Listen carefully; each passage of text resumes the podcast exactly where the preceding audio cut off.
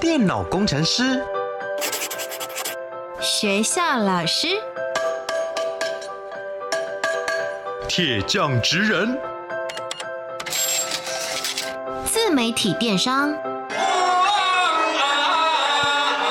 表演艺术家。你的未来想做什么？三百六十五行职场技能，职人带你一窥职场内幕。开箱职人吧，Ladies and gentlemen，各位学弟学妹们，欢迎来到开箱职人吧！我是你们的学姐涂杰。今天节目当中要为大家来开箱他的职业的是 Peter 学长，我们先来听听他的声音。哎，涂杰学姐好，那各位同学好，我是 Peter。Peter 学长到底在做什么样子的职业？透过三个职场关键字，学弟妹们，我们一起来猜猜看。Master 职人 Key Words。首先，第一个职场关键字是跟玻璃有关。跟玻璃有关？对。哇，这个 range 其实还蛮广的诶。呃，对，蛮多，那可能也蛮难想象的这样。好，所以第一个关键字，我觉得就是一个蛮挑战、很难猜的。接下来第二个职场关键字是什么呢？跟光有关。所以又有玻璃又有光，我都觉得你可能是在做以前的自然科学实验室。哎、欸，我相信这个实验大家以前都有玩过。很像是那个折射，可以折出七彩霓虹，或者是显微镜，这是让我想到跟玻璃、跟光有关系的职业。对，很接近了，很接近了，有有有那个味道，有一点这个味道。对，最后第三个职场关键字：上山下海。你要真的有办法上山下海，哇！所以体能要很好。对，而且重点就是你自己平常工作的地方是不会固定在一个办公室里面的。不可，几乎不太可能，几乎不可能，每天居无定所，每天居无定所，没错。OK，老板或者是客户叫你去哪里，你就得去哪里。究竟这三个职场关键字很特别哦，玻璃、光以及上山下海。请问 Peter 学长，你在做什么样的职业呢？我的工作是摄影师。是的，今天我们要为各位学弟妹们来开箱的就是摄影师这一个行业。那其实摄影师我们分很多种不同的类别，甚至到现在我们说网络上面很多的影片很盛行，所以不只是平面静态的摄影师，也有动态摄影师的需求。究竟 Peter 学长在做些什么样子的内容？今天我们就一起来听听。职人百科 menu，我是 Peter，我是一名摄影师。我的工作就是用镜头把我看到的东西记录下来。摄影其实就是拍摄者自己这一生累积下来的美感传达。摄影师其实就是这么简单一件事情。那首先一开始想要先问一下 Peter 学长，你当初一开始什么时候对摄影产生兴趣的？很好奇的呢？这个的话，嗯，这个其实跟小时候有关。大家小时候应该有记得，就是拿着有点像是。塑胶，但是它是彩色的幻那种幻灯片的东西，嗯，不知道图杰学姐这有没有这个印象？有，完全就是同一个年代的状态。对，所以我们小时候应该会玩到那个东西。嗯，那后来家里面就就是会有拍底片。OK，对，其实底片有就是有很多种，那我们像那种彩色幻灯片是其中一种。嗯，所以从那个时候有兴趣。那到了国高中那时候，可能就只有画画。嗯，对画画也有点兴趣，但是。可能技术没那么好，所以拍照来辅助。哦、oh，OK，所以就是在成像的部分的话，觉得好像在拍照这里可以获得更高的成就感。呃，就是会稍微比较嗯，具现化更快，具现化更快一点。嗯、对，然后再去读书的时候，嗯，去呃，我我不是在台湾读书，我去国外读书的。我在日本，在日本念什么科系？我读的算是属于电影系。哦，所以其实就是跟摄影、影像、构图等等是有相关的了。对，嗯，那那个时候去日本的时候，就跟家里面说，哎、欸，我要去，那给我一台相机，OK，那我用相机来替代，就是生活记录给他们看。嗯，对，就让他们知道钱没有白花啦，这样记录下你在日本实际的留学生活状态。对，然后就分享给他们这样，所以从那个时候。就正式的进入摄影这条路，因为毕竟就直接读电影系了嘛。是，对。但其实念完电影系，拿了一台相机记录你在日本的生活，跟后来真正踏入这一行，我觉得还是有一点点距离。就是作为日常的兴趣，跟作为职业，还是有一点点不同。所以后来你回到台湾之后，是怎么样下定决心说好，我要踏入摄影这个产业，成为一个摄影师来作为你的工作？这个契机是有点奇妙的，因为我一开始是在我其实蛮喜欢玩器材啊，玩老相机那些东西，嗯、所以我一开始是从那种相机店里面工作。哦，对，那我在相机店工作，工作一年之后，发现我会不会太养老了？对哦，日子太安逸，是不是？对，就是很固定，就是感觉生活有点太养老。OK，所以我就觉得好，那我是不是应该来做一些挑战或是尝试？嗯，我就去了呃杂志社。哦，对，所以我从杂志社开始做摄影编辑，嗯，到后来出来个人接案，这个是一个开始是这样的。哎、欸，所以其实你的历程是蛮清楚的一条路，哎，就是你先在摄影店里面，你碰到了很多器材。然后你帮别人解决很多问题，然后你也会回来让自己更了解这些器材里面的专业知识。接着下一步你就到所谓的媒体业里面。呃，嗯，通常那个时候本来就有是有考虑要直接去媒体业，嗯，就是真的是想要多玩一些。OK，对，所以就尝试了杂志。所以那个时候做的应该是平面摄影。呃，对，那个时候主要是做平面摄影，嗯，后来就出来做接案摄影师。那就像前面我跟学弟妹们分享的，现在有越来越多所谓的动态摄影师的需求，所以 Peter 学长，其实你是静态跟动态，你自己本身都有涉猎。呃，对，因为毕竟大学我读的是电影系，嗯啊、呃，然后刚刚我会提到说是去杂志社，其实有一个很大的关系，是因为我不不是在台湾读书，嗯，那变成是我的人脉。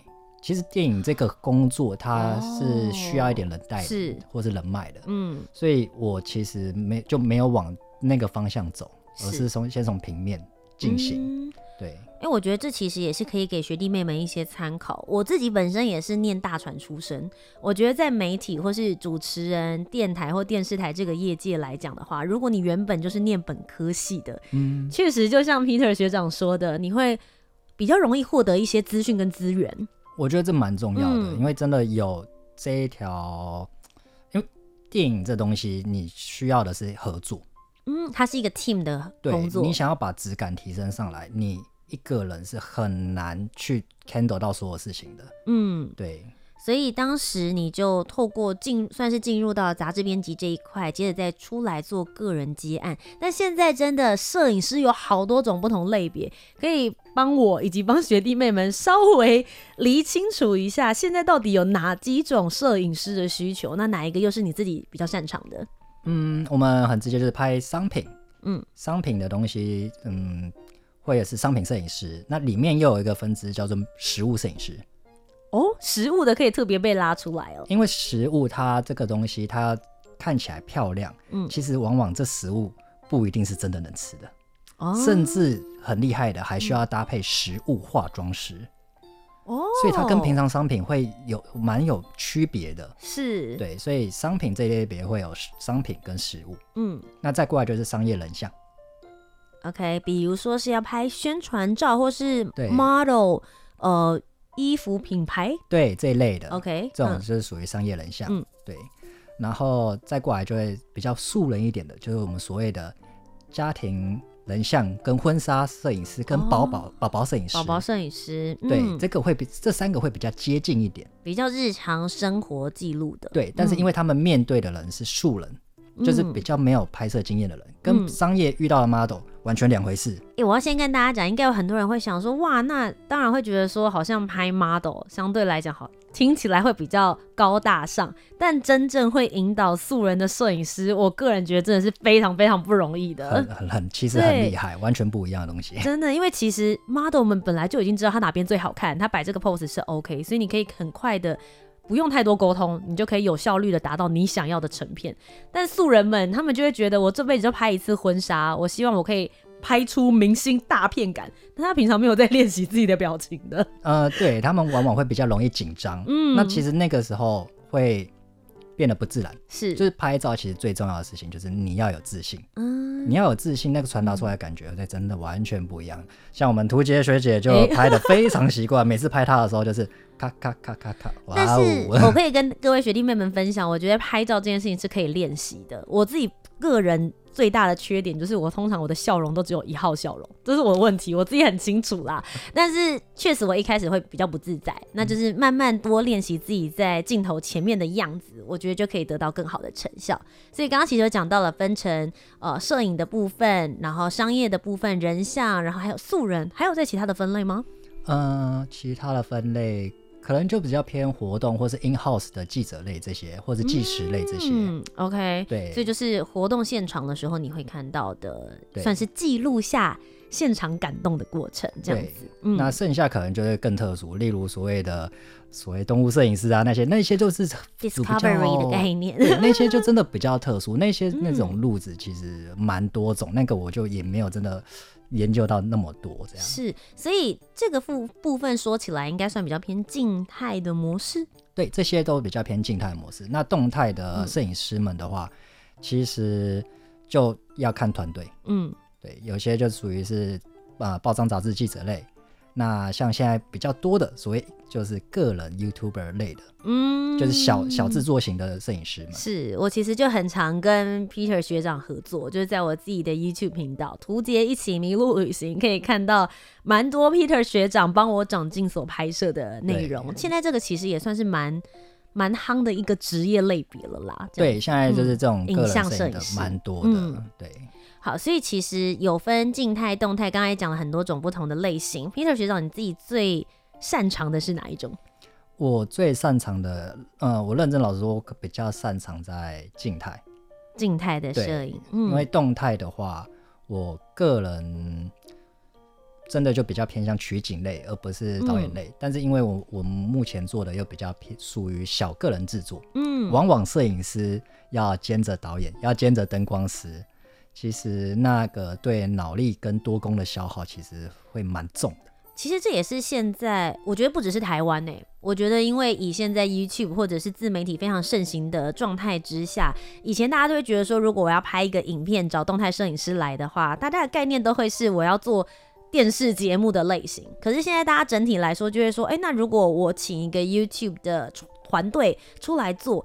他就觉得好像规模可以小一点点，预算可以少一些些，但这件事情其实不影响你们的工作。不论是我要拍电视规格还是 YouTube 规格，对你们来讲，工作内容其实是差不多的，对不对？工作流程其实都还是一样，嗯、都还是要企划发想，都还是要打灯，嗯、都还是要顾好收音麦，嗯嗯，然后都还是要想画面跟导演的过程。对，演应该说导演其实他是顾在演出跟画面的感受，嗯、但是摄影师是顾在。画面的美观，嗯，对，当然他也会顾及感受，但是他会更专注在现场那个画面里面发生什么事，而导演专注的是演员演出什么样子，嗯，里面的内容状态是什么，你讲了什么话，情感的流动，这个他的眼睛等等的这些内容，因为你同真的一个人没有办法同时顾到这两件事情，所以往往个人接案的摄影师在这一方面的。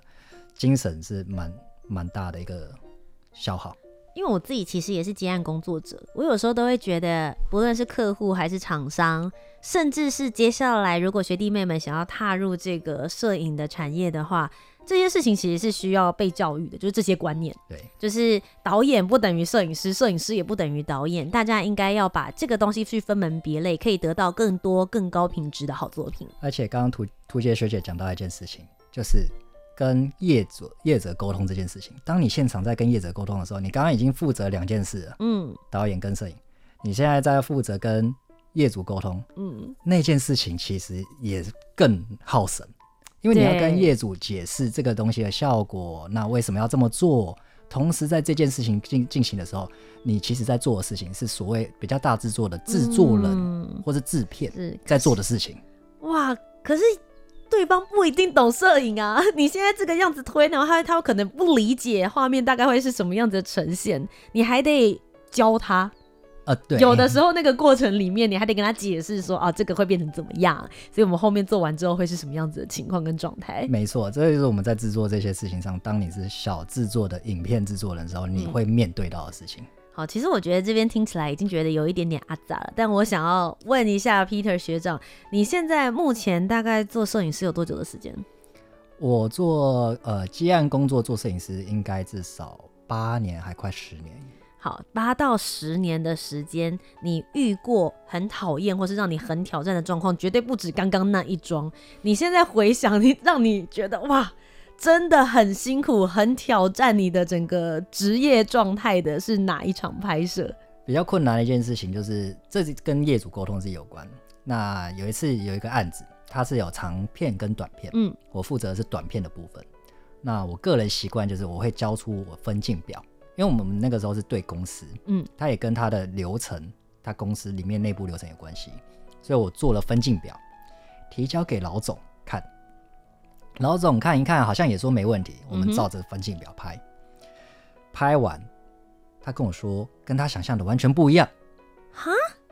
可是其实有分镜表已经是非常详细，跟学弟妹们简单科普一下，分镜表呢，其实就是我们在脚本里面不只是把我们彼此的台词跟文字写下来，他们其实是会画出来说，在这个景里面，比如说主持人或者是要受访的董事长、总经理，他要站在哪一个位置，我要怎么样子来走这个镜位，是很清楚的，几乎你可以对着他就想象出画面的。对，没有错，甚至我以。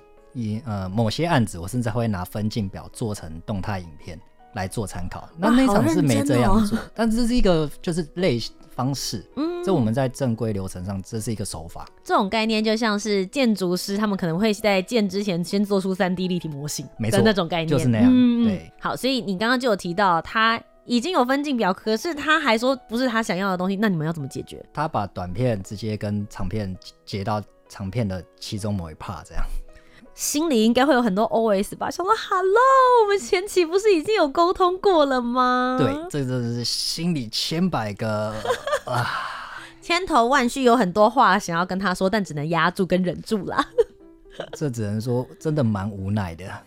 那刚刚其实就有讲到说，你们会需要在去拍之前就先跟客户沟通，甚至是沟通的越清楚，对于你们后期继续往下制作的话，会越畅通越流畅。是不是可以跟我们分享一下，一个摄影师接到一个案子之后，你们会做哪些的前期沟通？拍摄的时候会需要注意哪些事项？拍摄结束好像不能拍拍屁股就走人了，你们得想办法生出作品。在后置的地方，你们会做哪些东西呢？好，那以一个完整制作流程的话，我会分成企划、脚本制作，然后拍摄、剪辑这四个大步骤。那其中就会有开始去区分。企划的这的时候，就会确定好我们拍这支影片，我们的 TA 是什么，然后我们要给人家印象是什么。印象跟你要拍这支影片的动机不一样哦。嗯，就是你可能拍这支影片的动机是你要卖东西，但是大家想想，Nike 给你的广告它是什么？Just do it。嗯，所以它给你的印象叫做 Just do it，而让你才有兴趣去买那个鞋子，而不是直接告诉你说我鞋子促销多少。赞赞。他给你的是观念跟感觉啦。对，嗯、这就是我们拍影片很大的重要一个点。嗯，然后大家也以为说啊，拍影片我可以买很多的记忆点在里面，其实没有，大家记忆点也是会就回到那件事情。嗯哼，Just Do It 做那么多多多一广告，谁记得其他每一支是什么？对，对，里面的细节内容啦，这样子。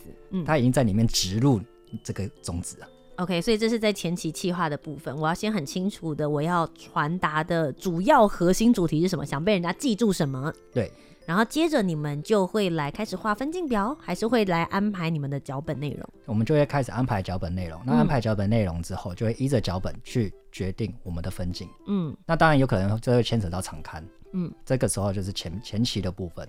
哎，但这件事情是摄影师必须要加入的吗？我以为企划就应该影片他们会有一个企划或者是编辑者的角色来去做这个方面的辅助跟沟通。这可能就跟编制有关，嗯，也跟你接触到的厂商有关。是像我这边接触到有一些他的企划是由行销公司决定，OK，那他可能就会他有一个脚本，他的 TA 是什么，他打算怎么做，嗯，那我们就会变成是辅助他们具现化。OK，就是好，嗯、那这样的话，我们该怎么拍？那我们分镜怎么做？嗯，这就变具现化的过程。是，其实这两个过程占了一支影片的好坏的百分之七十。这么大量，所以等于是前期的沟通其实是非常重要，也应该要多花更多的时间。对，前面百分之七十做前置的部分。对，通常大概你们假设我拍一支，就像你刚刚讲的一个广告形象影片，不论三十秒或者是一分钟的话，你前置大概会拉多久的制作期？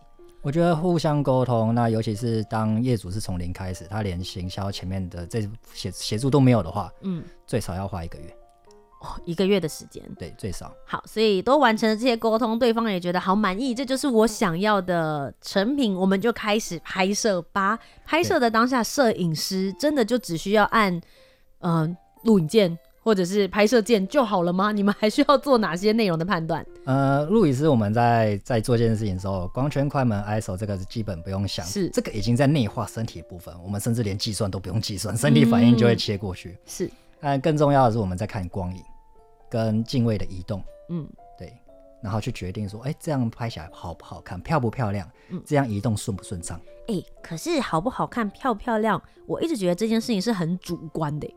呃。所以每个摄影师的风格不一样，每个导演的风格不一样。嗯、OK，导演会选择的摄影师也会不一样。嗯，这就是所谓就每个人的美感的问题啊。是，好，所以在拍摄的过程当中，你们要顾及的事情也非常非常的多。但今天收工结束了，你们的工作其实也还没有结束。嗯，对，后面还有很多剪辑、整理资料、整理你的画面这些东西的。嗯、那这个是。剪辑师就蛮辛苦的地方，嗯，对，他们要看完所有的素材，对他们要看完所有的素材，嗯、甚至我们会加拍、多拍，嗯，这可能感觉会不一样。那当然，剪辑师的任务也不是照着分镜剪就好，嗯，那为什么剪辑师可也会得奖？因为剪辑师有时候他也有觉得他节奏安排。是这个时候就是剪辑师的主观了，对，也可以剪出他们自己的风格状态，对，因为他的安排有时候跟导演想的，哎、欸。或许会有不同的想法，嗯，所以有时候导演盯剪也不是说导演盯剪就会随完全盯着跟着导演走，他们是在互相激激发新的想象，嗯，对，哎、欸，但不过现在因为我们刚刚的例子是比较偏向动态摄影师的部分，但蛮多静态摄影师，就我所知，现在好像不能我只会做前置的拍摄。其实大家连后置的部分也是非常重要的技能训练，会变成是一个摄影师前置跟后置他自己都要会。那的确以静态摄影师的角度去出发来说的话，基本上整个流程我们要全部包，从企划的部分是跟刚刚讲的一样，可能会跟行销公司做配合，但是在拍摄的取景啊或者看景啊这些是由我们平面摄影师直接进行。嗯哼。那后置的部分的话，以平面摄影师角度就是我自己也要会。OK，你就是很多功能呢。从头包到尾，呃，平面摄影师比较会需要，就是从头包到尾，顶、嗯、多在呃化妆、服搭，还有在刚刚说的商品的摆设跟小东西的这些，因为有些会有，像刚刚说美食美食化妆师，嗯的这些进来辅助那一些以外，你平面摄影师，你对取景跟光影是你自己的专业，跟后面修图的颜色或是这个。对比这些就是你自己要完全 handle 的，嗯，对。那当然也有所谓的电修，但那通常比较偏向合成，哦，比较会容易遇到其他，就是交给其他另外专业来进行。OK，类似像 AI 啊、模拟啊，甚至是有一些不同的动画、啊、哦，虚拟的绘图等等，是比较自己到目前为止觉得最得意的代表作作品是哪一个？这个话我们来工商广告一下，就是我们跟屠洁学姐一起曾经在马祖拍的一个旅游影片啊。OK，我们那一次算是蛮认真讨论，然后做出了一个蛮大阵仗跟品质的作品。对，那它刚好也是一个中英文的那的类型，所以我们同时之间也跟。外国的，就是朋友一起去做互动，然后也出动了非常多模式。我们有陆上的，也有海上的。对，没错。那一场为什么会让你觉得是你自己觉得最得意的作品？我觉得在你记不记得有一个画面，我、嗯、然后我站得非常远，然后我叫你从楼梯走上去。有，是在参拜一个庙宇的时候。对，你那个时候问我说，到底要拍什么？对。我那时候因为因为真的站太远了，我心里想说这个画面这样你拍得到哦？你知道心里就是会有一点点这种质疑的声音。但是拍完之后你就觉得，哎、欸，这东西很不一样。对，嗯，这就是所谓的摄影师摄影眼吧？对。那我就觉得在那一场里面，我有很多不同的地方，我都有运用到我自己的摄影眼。嗯、那所以我会觉得，哎、欸，那一次的合作啊，这个是我印象自己很深刻的东西。人家都说，在你一个职业里面，你要不断的往前，就是不要让自己不要被淘汰的话，你必须要有进步。你自己本身自己在进修这方面的话，你有些什么样子的方法吗？嗯，我最近的方式叫做会让我变穷的方式，就是摄影师为什么会没钱，就是常常买器材。欸、说老实，你们这个职业啊，就是在赚到钱之前，就要先花很多钱投资在你们的器材上面，而且不只是大家想到的。呃，所谓的照相机而已，照相机只是基本，照相机只是基本，你们还有很多事情哎，就像前面一开始提到的灯光，这其实也是一个蛮重要的部分。这就为什么我一开始给大家的提示会有光，嗯、因为摄影这件事情，其实不管你是拿手机，这样手机也很厉害，我常常也在开玩笑说，我拿手机都可以把你们打脸了，那你你还要跟我讲什么？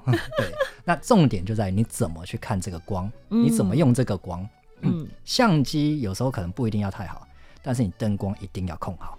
所以灯光这东西，我在上面花好多钱哦，不管是平面拍照的闪光灯，还是露营用的灯。嗯，而且其实我觉得好的摄影师很会抓那个光影变化，光是用那个影子跟光源来说话，就会很有故事性。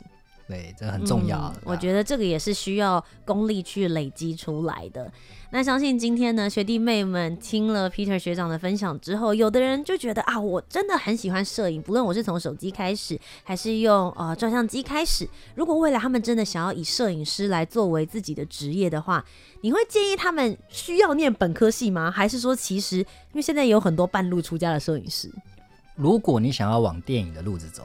嗯，我会蛮建议你可能要稍微走一下本科系，嗯，对，因为像我们刚刚所谓的企划分镜表这些东西，你在这个时候你才比较有办法完整的练习，好累积，嗯，对，还有重点就是我刚刚说的电影这件事情是人要互相就是合作的，这需要一个默默默契，嗯哼，对，所以这个默契其实有的时候从学校里面培养出来，大家其实在社会上你就不用经过太多痛苦的磨合。